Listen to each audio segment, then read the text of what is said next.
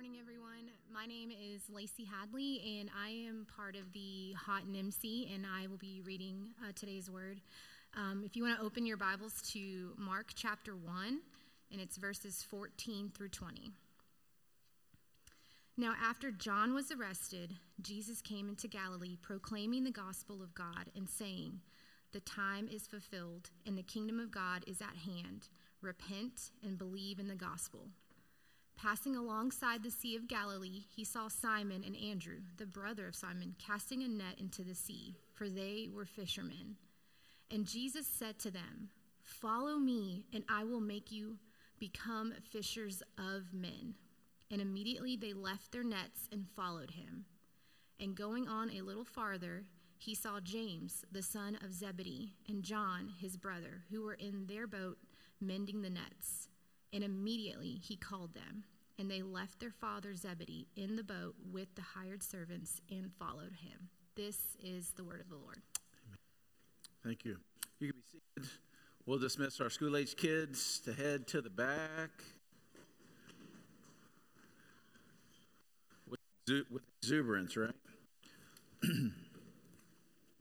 um, as Lacey did, I'll invite you to open your Bibles if you brought one to Mark chapter 1 or follow on your device. Where that's where we'll be. We started um, two weeks back with this uh, invitation of walking in uh, Mark's gospel of come and meet the real Jesus. I don't know of a better selection of verses that get to the point better, quicker, faster than Mark does answering that very question who is the real Jesus and what does he want from me? Or what does it mean for me to follow after him? Or what's his, what is his call on my life? First, his message, Jason touched on this last week, and then the calling of his first disciples, and then they go on their first ministry trip. Oh, am I going in and out? I'll just take this.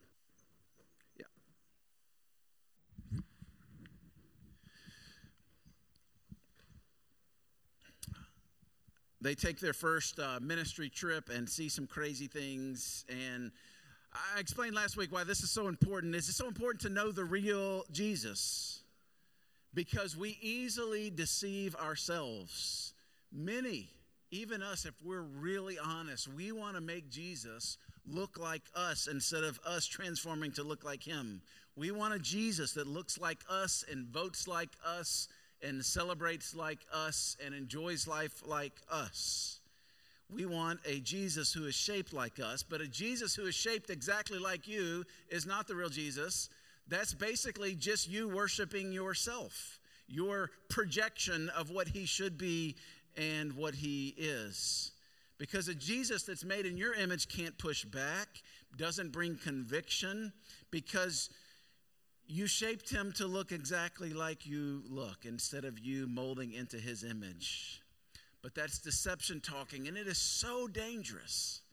You ever read the Bible and it's a bit offensive, especially through the Gospels, of how incredible the call that Jesus offers to us, his invitation, what he's asking? Because Jesus is so radically different, he calls us to be shaped like him more and more, and then empowers us to do so. In this passage, we're invited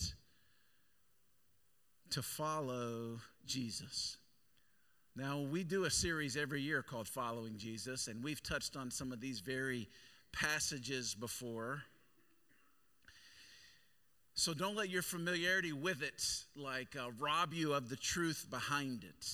This is an incredible passage. You are invited to know God on a personal basis, to follow Jesus. More than that, to become like him. Jesus comes preaching the kingdom of the good news. Again, Jason touched on this uh, last week. Now, after John was arrested, Jesus came into Galilee, verse 14, proclaiming the gospel of God and saying, The time is fulfilled and the kingdom of God is at hand.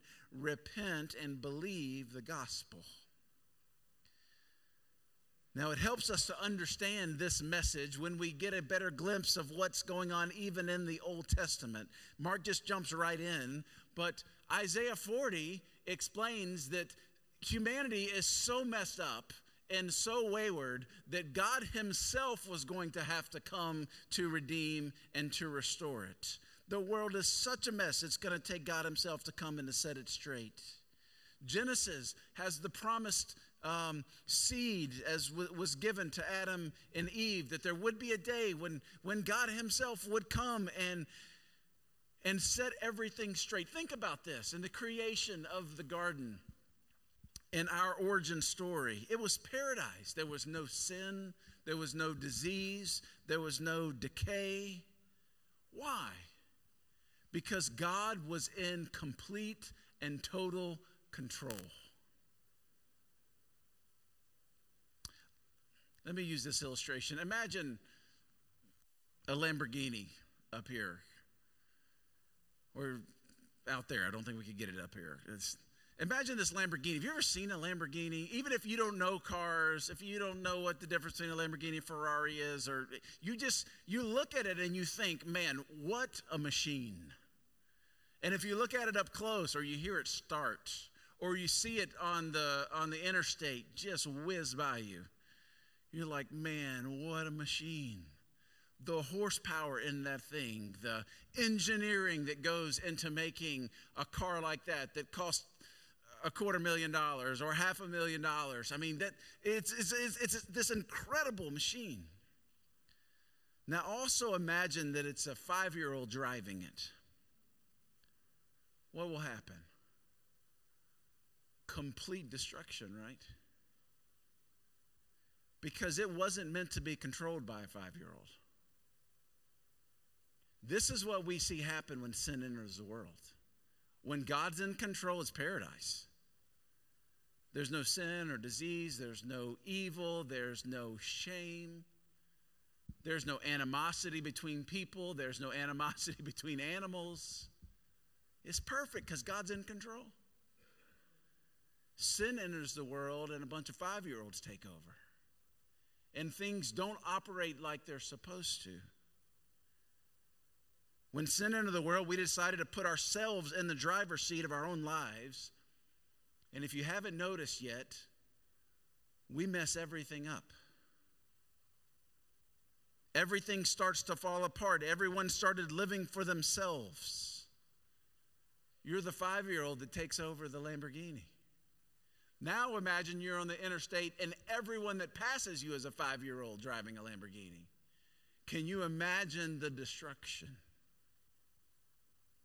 Just as an example, Jesus tells us that we're to forgive.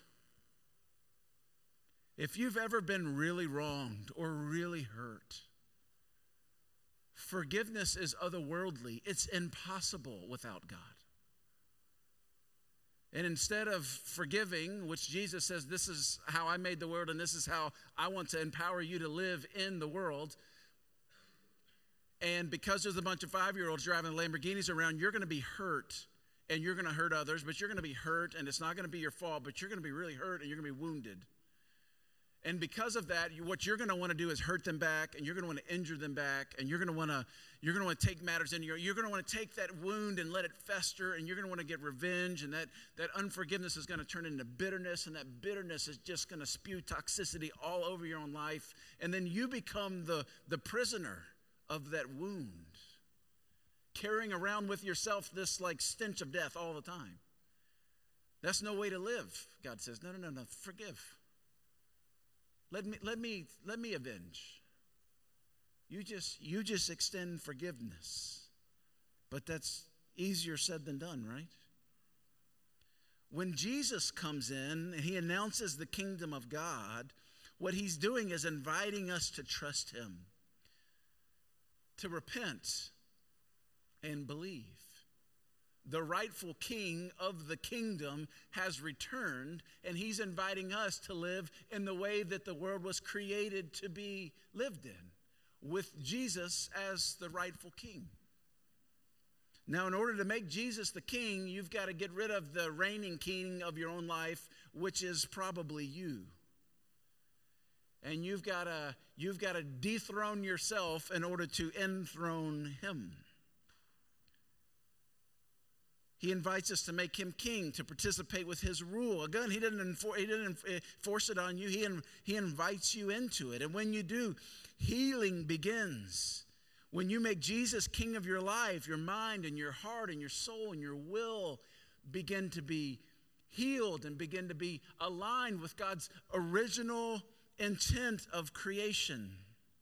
This is the process of transformation. You begin to heal and deeper healing and deeper healing, and you find things in, in their wounds from the that you didn't even know were there. They begin to bubble up, and, and this is what the Spirit does is He brings real transformation of you. This continuing partnership with Him that goes deeper and deeper into areas of disbelief, areas that you forgot were even a thing. I've used this quote by Eugene Peterson about, about this call to make Jesus king. He says, For the biblical way is not so much to present us with a moral code and tell us to live up to that, nor is it a set of belief of uh, a system of doctrine that say, think like this and you will live well. No, the biblical way is to tell a story and invite us in. Live into this. This is what it looks like to be a human in this God made, God ruled world. This is what is involved in becoming and maturing as a human being. He goes on to say, We do violence to the biblical revelation when we use it for what we can get out of it or what we think will provide color or spice to our otherwise bland lives. He says that results in a kind of boutique spirituality, God as decoration. When it comes to this Christianity thing, especially in the West, we kind of look at Christianity on the spectrum, right? And over on one side, we've got those people who are so fanatic. They're, they're too fanatic about following Jesus. You know, they're the, they're the Tim Tebows of, of Christ, you know, spirituality. And then maybe on the, on the other side, we've got the, the, the famous atheists. I don't know who they are. They're just, you know, they're not Christian. They're clearly not Christian. And then in the middle, we got people that we don't we don't know what to think about them, like Oprah and Dr. Phil or somebody. I don't know who they are. They're this they're the people in the middle.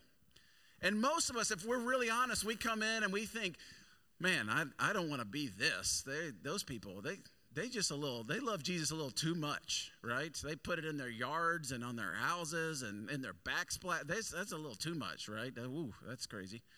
And we definitely don't want to be like those. So we want to aim somewhere for in the middle. But the invitation to Jesus is never that. It is not for the middle. Look at the text. Repent and believe, he says. And then the next thing that happens, verse 16, then passing alongside the Sea of Galilee, where he saw Simon and Andrew, the brother of Simon, casting a net into the sea, for they were fishermen. And Jesus said to them, Follow me, and I will make you become fishers of men. And immediately they left their nets and they followed him. And going on a little further, he saw James, the son of Zebedee, and John, his brother, who were in the boat mending their nets. And immediately he called them. And they left their father Zebedee in the boat with the hired servants and followed him.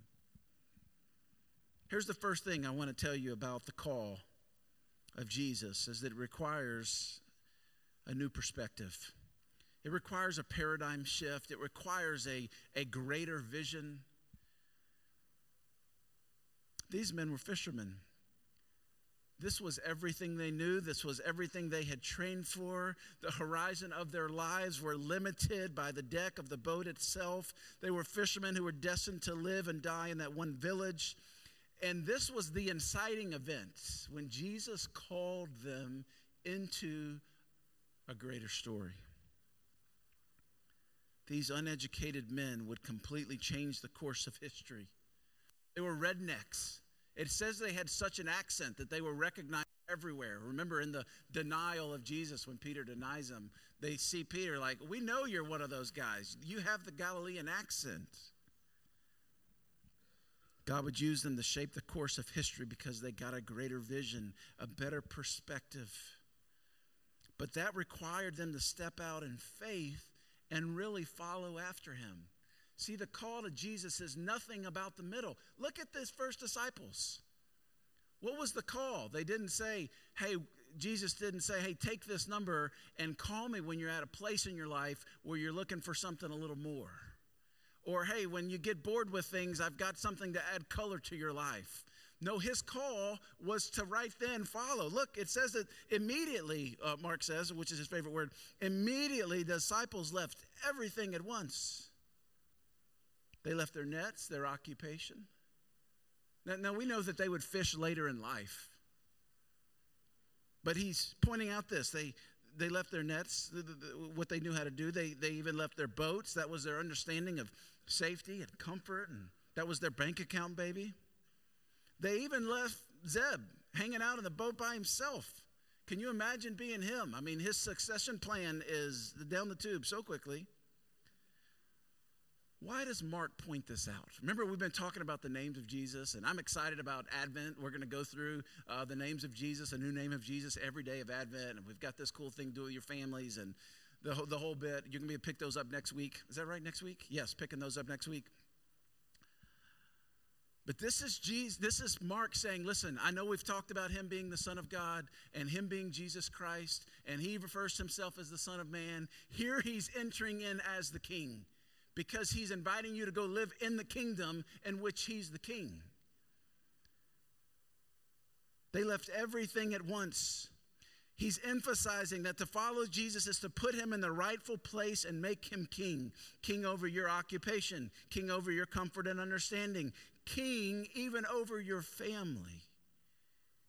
He's the king. Immediately, they left these things. The picture the gospel writer is painting is one of a fundamental shift, a paradigm shift, no longer living to be fishermen, now living to follow Jesus and becoming like him.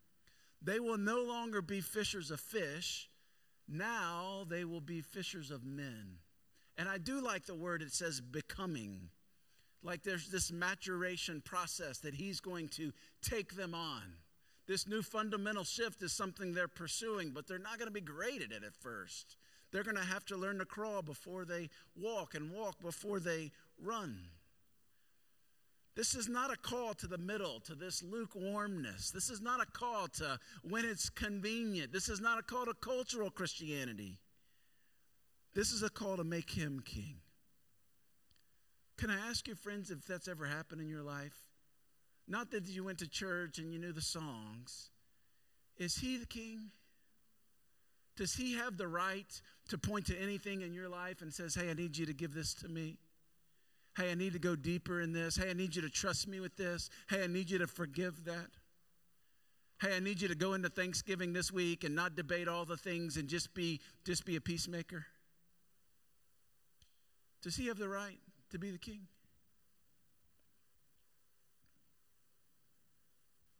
Secondly, the call demands priority. Again, his kingship is not something where he rules from the corner or from the outside. No, he rules from the center. I love this in Mark 12, maybe another uh, passage you're familiar with. We'll get to this again, kind of, probably at the rate we're going several months. Next year, who knows? Uh, 2025, we'll get to this. And one of the scribes came up and heard them disputing with one another. And seeing that he answered them so well, they asked him, Which commandment's the most important? And Jesus answered, The most important is, and he quotes the Shema Hear, O Israel, the Lord our God, the Lord's one. Love the Lord your God with all your heart and soul and all your mind, and with all your strength. And the second, like this, Jesus add ones, adds one Love your neighbor as yourself. Heart, soul, mind, and strength. What does it mean to make Jesus king of all? Well, that he would be king of all. Your heart and your soul and your mind and your strength. Jesus presented a possibility of real, holistic, everything about you change. Not a segmented one where I want to give him my emotions but not my will. I want to give him my strength uh, but not my desires. I want to give him my weekends but not my week. It's, it's none of that. It's no, no way to section it out. His call to be king is a king to be called uh, to be king over everything, not a segmented love. See, many today we do this and we justify ourselves because we're aiming at the middle.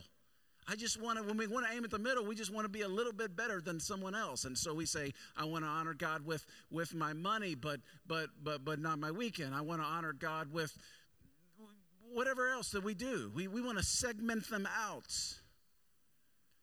But the scriptures begin to be clear that it's, the, that it's this holistic thing that the heart would be central in loving God.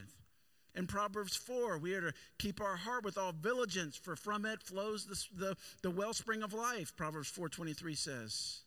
Or in Luke 6, those who are good are those who have good stored up in their hearts, Jesus says. Again and again we could go, but to love God with our heart, but also our soul our soul is synonymous with our spirit and our devotion to God. Our soul is responsible for our highest spiritual experiences. It's the seat of emotional activity.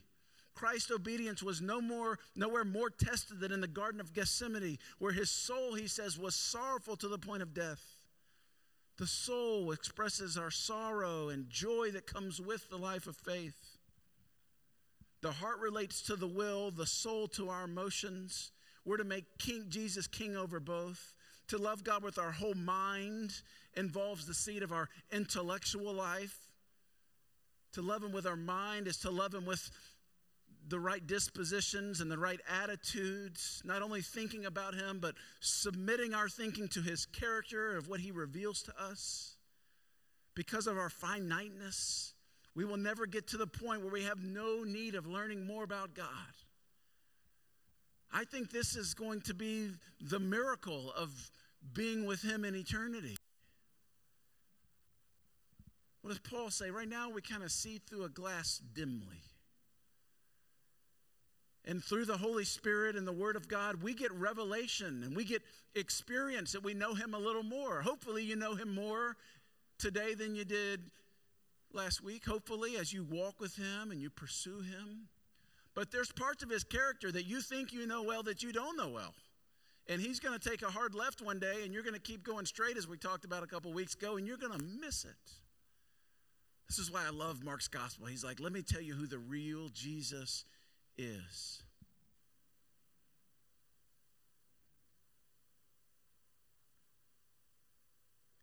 Christ's love for God meant he applied not only his heart and soul, but also his mind.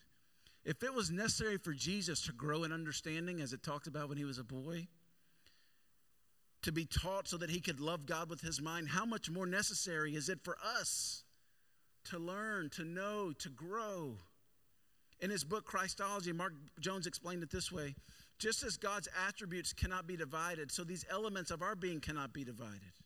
In other words, just as God's power is his love and his wisdom and his eternality,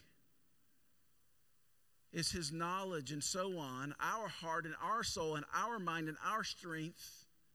To love God with all of our strength, then, is to love God with everything that we are, which involves the whole man, the whole woman, both body and soul.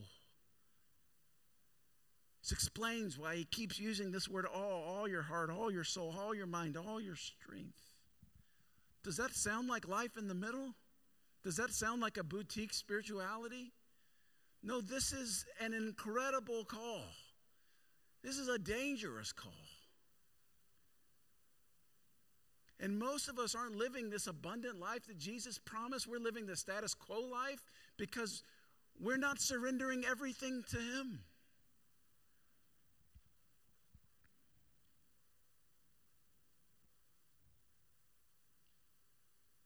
Not a boutique Christianity. The call requires this new perspective, demands priority, but then finally is extremely personal. This is not a call just to try harder, to work more. If it was, you would miss out on the whole point. The point is that we follow Jesus in a very deeply personal way, and it leads to godly activity that follows his heart. Notice this in this passage that Jesus goes and calls these disciples by name. Remember, you remember we talked about where did Mark get all of his information for this gospel? He got it through Peter. And Peter's giving him this firsthand of account of how this went down that Jesus called him. He called them by name. No rabbi did this. No, to, be, to become a disciple of a rabbi, you would go and basically interview, you would try to impress them. Listen, Rabbi, look at all I've memorized. And you would quote all the things in the Old Testament and all the things backwards, and you would brag on your uh, pedigree of, uh, of, of, you know, being a, a Hebrew of Hebrews, a Jew of Jews. It would be like freshman tryouts. You know what I'm saying? You'd be like, I'm going to just show him my jump shot. I want to show, I want to show the rabbi what I got, and I got this money, and he's going to, I'm going to be on the starting five, man. I, just, you know, this is what you would do to a rabbi. But Jesus flipped the script, and he didn't, he didn't wait for people to come to him and perform to get to be part of the team. No, he went and took the guys who had already been rejected by all the other rabbis, who were out in the boat fishing, had given up the idea of growing into a disciple, and he called them by name. I love this. Because it wasn't their potential or their family or their culture or their work ethic, it wasn't their faith, even.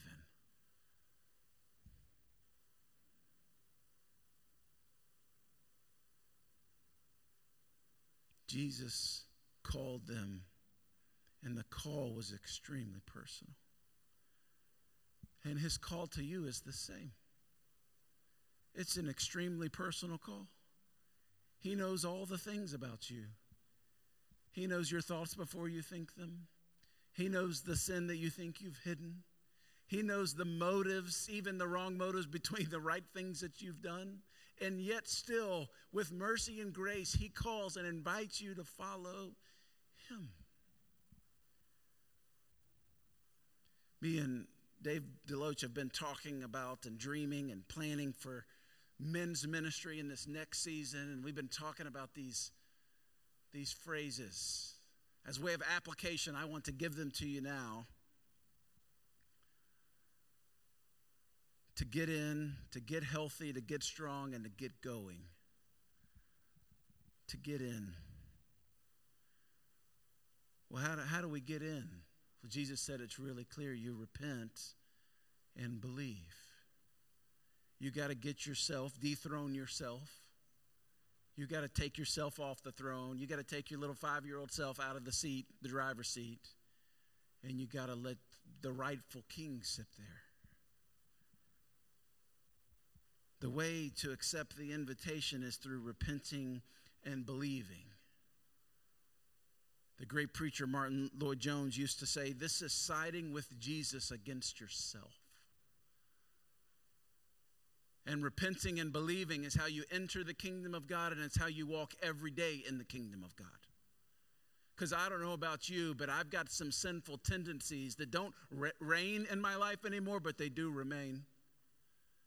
And when someone hurts me, you know what I want to do? I want to hurt them back. I want to hurt them more if I could. And if I could do it without them knowing it was me, it would be amazing. But Jesus says, No, I, I want you to forgive them. And that's hard. This flies in the face of our culture. Our culture lives for the kingdom of self. Their motto if it feels good, do it. If it, you think it's right, do it. If it makes you happy, do it. But how's that working for our world? We got more education and more connectivity. We've, we've got more counselors than ever before. We've got better health care than ever in the history of humanity. And yet our suicide rates have never been higher. How's that working for us when we're the king? Jesus invites us to repent of our selfishness, not just the actions of our life, but whose kingdom we're living for. Can I ask you a really personal question? Is what God wants done getting done in your life? James makes it really clear what God wants done. A true religion is those that takes care of the orphan and the widows. and keeps oneself from being stained by the world. Is what God wants done getting done? Because, see, I, I think a lot of us deceive ourselves and we don't put us Tim Tebow area, but we put us really close. And the truth is, we're really way over here. B- because we're disciples, maybe in name only. We've not given him the throne. To get in is to repent and believe. To get healthy is to allow Jesus to actually change what we're living for, to change our desires and pursuits, to heal our wounds, to forgive our hurts, to expose the lies and insert the truth. You know, our brains are like little recorders in our minds, and we believe all the wrong things about God. That's why the enemy's main tactic is to convince us that God can't be trusted and that his word can be trusted and it can never be trusted. His word can never be trusted. Only God can be trusted. This is why the lie in the very beginning in, in Genesis to Adam and Eve were against God. Can he really be trusted? Basically, don't you want to drive the Lamborghini yourself?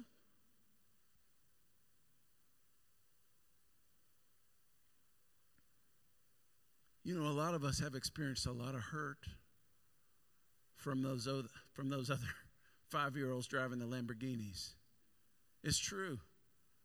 And you're going to walk into Thanksgiving, even as Jason said, and some of those hurts are going to come back to the surface. And you're going to realize how damaged your car is because of not your own fault, but it's like playing bumper cars out there with everybody. It's just, this can be. You know, you know why Christian counseling exists?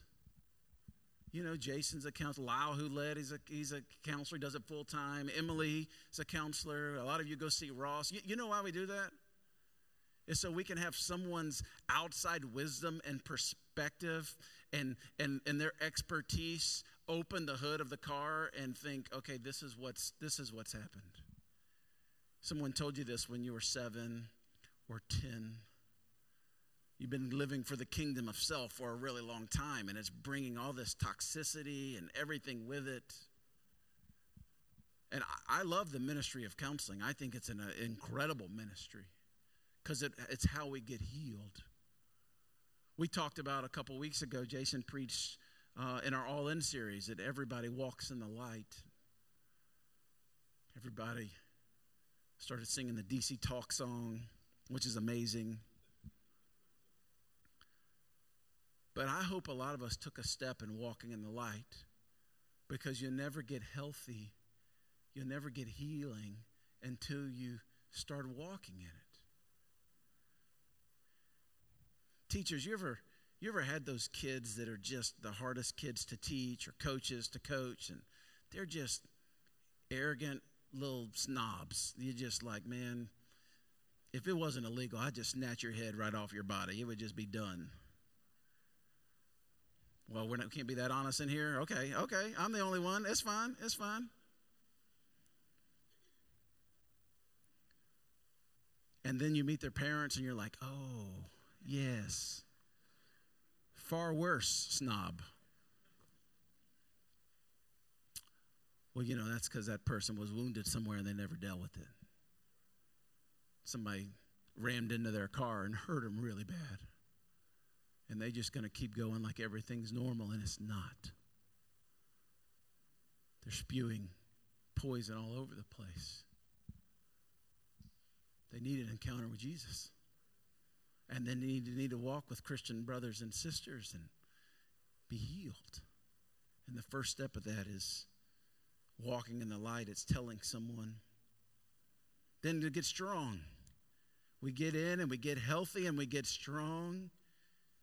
Look at, look at the Jesus' invitation in Mark 1 is not, hey, come and obey me. Of course, that's implied. His call is to come and follow him. You know how we get strong? is by taking little bitty steps of faith, trusting Him. To have a personal relationship with Him, to invite Him as King of your life, to speak into every area. There's, a, again, a process to this that you, we learn to trust in God by trusting in Him. And we see that He's faithful and that He's trustworthy. And this is not some kind of bait and switch.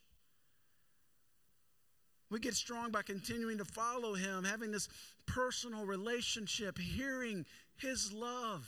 I think it's amazing that every time that we see God the Father speaking over Jesus in the New Testament is not telling Jesus what to go do, it's confirming his identity and his love for Jesus.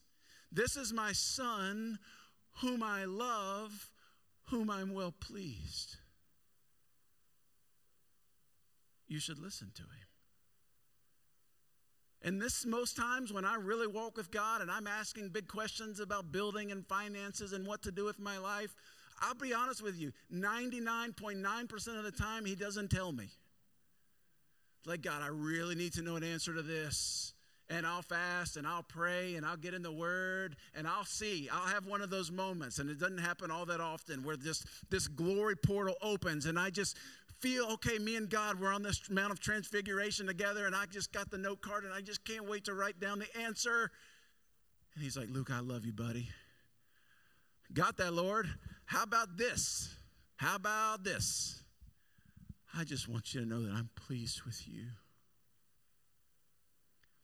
and you got nothing to earn and nothing to prove and nothing to fear. God, I love that. I'll put that on a coffee cup. What about this question here? The portal closes. Because, you know, I just don't think a lot of that other stuff matters as much to him as us knowing him. It's not the destination, it's the journey with Him. When Jesus left the disciples, they were more confused than on the day that He called them. I mean, every step of the way, they're like trying to give Him advice. Like, that's not a good marketing strategy, Jesus. You shouldn't tell people to eat your flesh and drink your blood. That's kind of a weird thing. That's, you know. Jesus knew what He was doing. He said, If you could learn to abide in the love of the Father, like I abide in the love of the Father, you've got nothing to fear.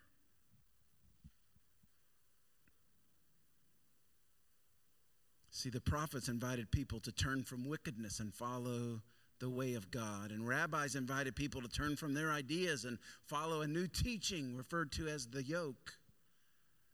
But Jesus flipped the script and he's inviting people to walk. He's inviting people into a relationship with the God of the universe through the person of Jesus. Isn't that amazing? Scripture says this puzzles the angels. Isn't that amazing? Because this is a personal call to you. Your name. Will you come and follow me? I can't tell you how many times it's been lost on me, like a good rule keeper, that I want to do the work of God without walking with God. I want to accomplish the purpose of God without enjoying the presence of God. And it just doesn't work that way. Jesus didn't just call his disciples to have some rules passed on and have a quick board meeting. No, he invited them to walk with him. You know, you get strong by doing it again, and doing it again, and doing it again. You don't get strong by going to the gym once. You can go tomorrow, but you're not going to be any stronger next week. You're probably just going to injure yourself. You don't learn to play the piano or an instrument with one lesson. You don't become wealthy by living on a budget for one month.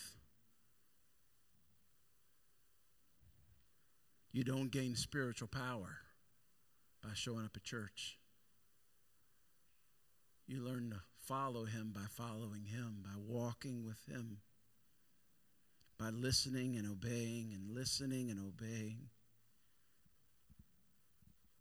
You got to get strong, and then finally, you got to get going. The rest of the passages give a glimpse of what it means to get going. They're an oppor- opportunity for the disciples to trust Jesus and to move out in faith. And I love how he does it. I, in, in the next passage, he's going to heal a man with a, with a demon in him, this unclean spirit. And then in, in the next passage, he's going to heal all these people, starting with uh, Simon's uh, mother in law, Peter's mother in law, which was, which was this incredible thing. And then, and then he's going to preach. And he's going to start doing ministry, and he's going to show them how to do it. And then he's going to give them the opportunity to do it and they're going to really get going.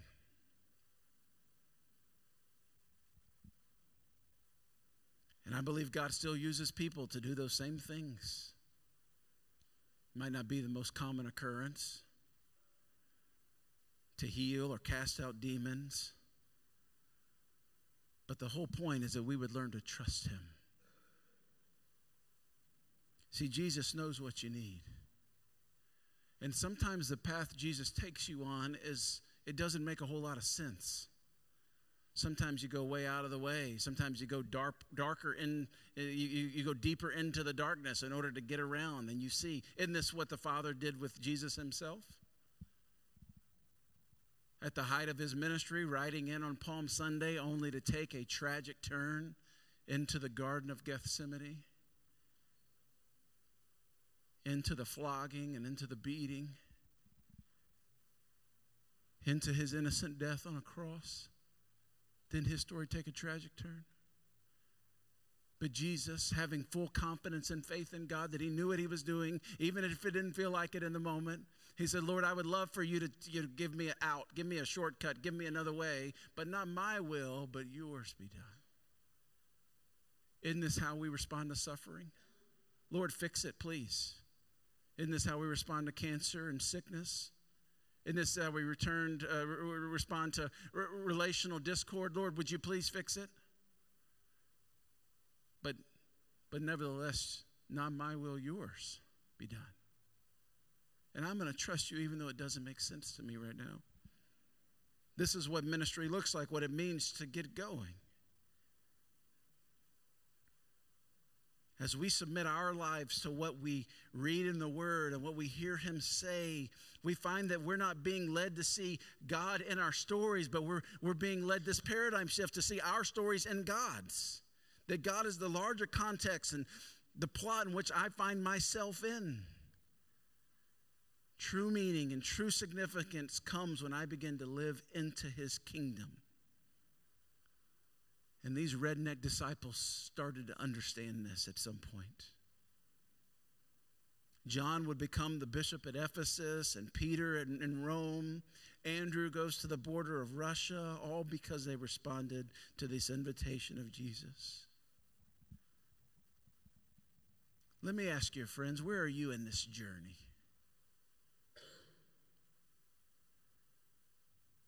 Some of you began well, you clearly heard this invitation of Jesus and you started with him, but something happened and it was going in a, in a bad direction, or you got broadsided by a five year old in a Lamborghini, and this the pain and, and, and, and this life began to hurt you, and you just gave up. I encourage you. Can you hear this pastoral invitation to start following him once again this morning? You know, all of this would seem too much if Jesus hadn't shown us how to do it. Jesus could call these disciples to leave their father in the boat because Jesus himself left his father to come to the world and then certainly separated from his father when he hung on the cross in your place and in mine. Jesus followed the will of the Father, Father into the desert, into betrayal, into death, and even into hell. But in doing so, he purchased salvation for you and for me. We're going to take communion in a minute, and I would love this to be your prayer in communion. Lord, I don't understand it all, but I trust you. Lord, I don't understand it all, but I trust you. I give my life to you. I trust you. Let me pray for us. God, I pray for all those in the room. I pray, God, that we would respond by repenting and believing, making you the rightful king this morning. Lord, some in here, they've they're in, they got in. They're having a really hard time getting healthy. Just so many wounds and pain that they've walked through. And Lord, I pray that you would lead them, even to some people in this room that are a safe place, that they would take a real step of faith today and tell someone. Lingering sin, wounds from the past, that they would walk in the light, that they would experience healing by confession even today.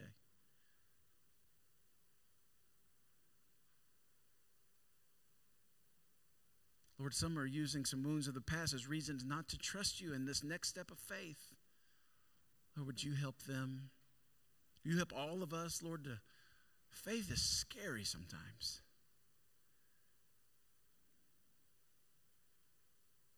Would you help those areas of unbelief in our hearts?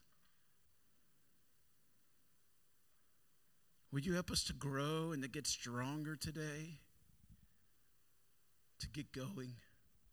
Lord, that you've put a ministry opportunity in front of us, and some of us get to walk that out even this week as we're around some of those people that have caused so much hurt and pain in our lives. That we're able to extend forgiveness, to be reconcilers of others to God, to be peacemakers, to spread the aroma of the good news of Jesus working and changing our lives into living rooms God, I pray that you would give us boldness to s- speak up where we need to speak up and to keep our mouth shut when we need to keep our mouth shut. To extend the ministry of mercy and grace into every home that we go in. This sweet aroma of nothing to earn and nothing to hide and nothing to prove. because we've been perfectly loved by the one who knows it all. The one who's the only one whose opinion really matters.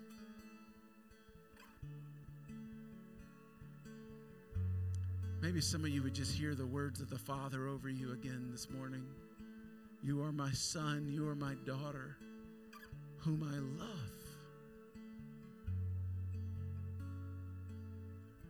Lord, we remember this as we take communion.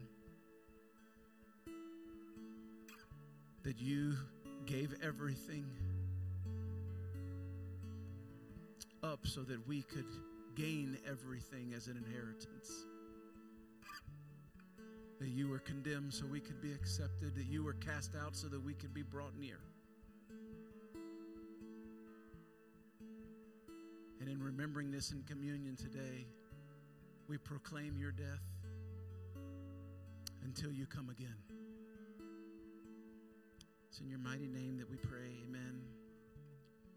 If you're visiting with us today, you don't have to be a member of our church to participate in communion, but you do have to be part of God's family. And if that's not you, you're not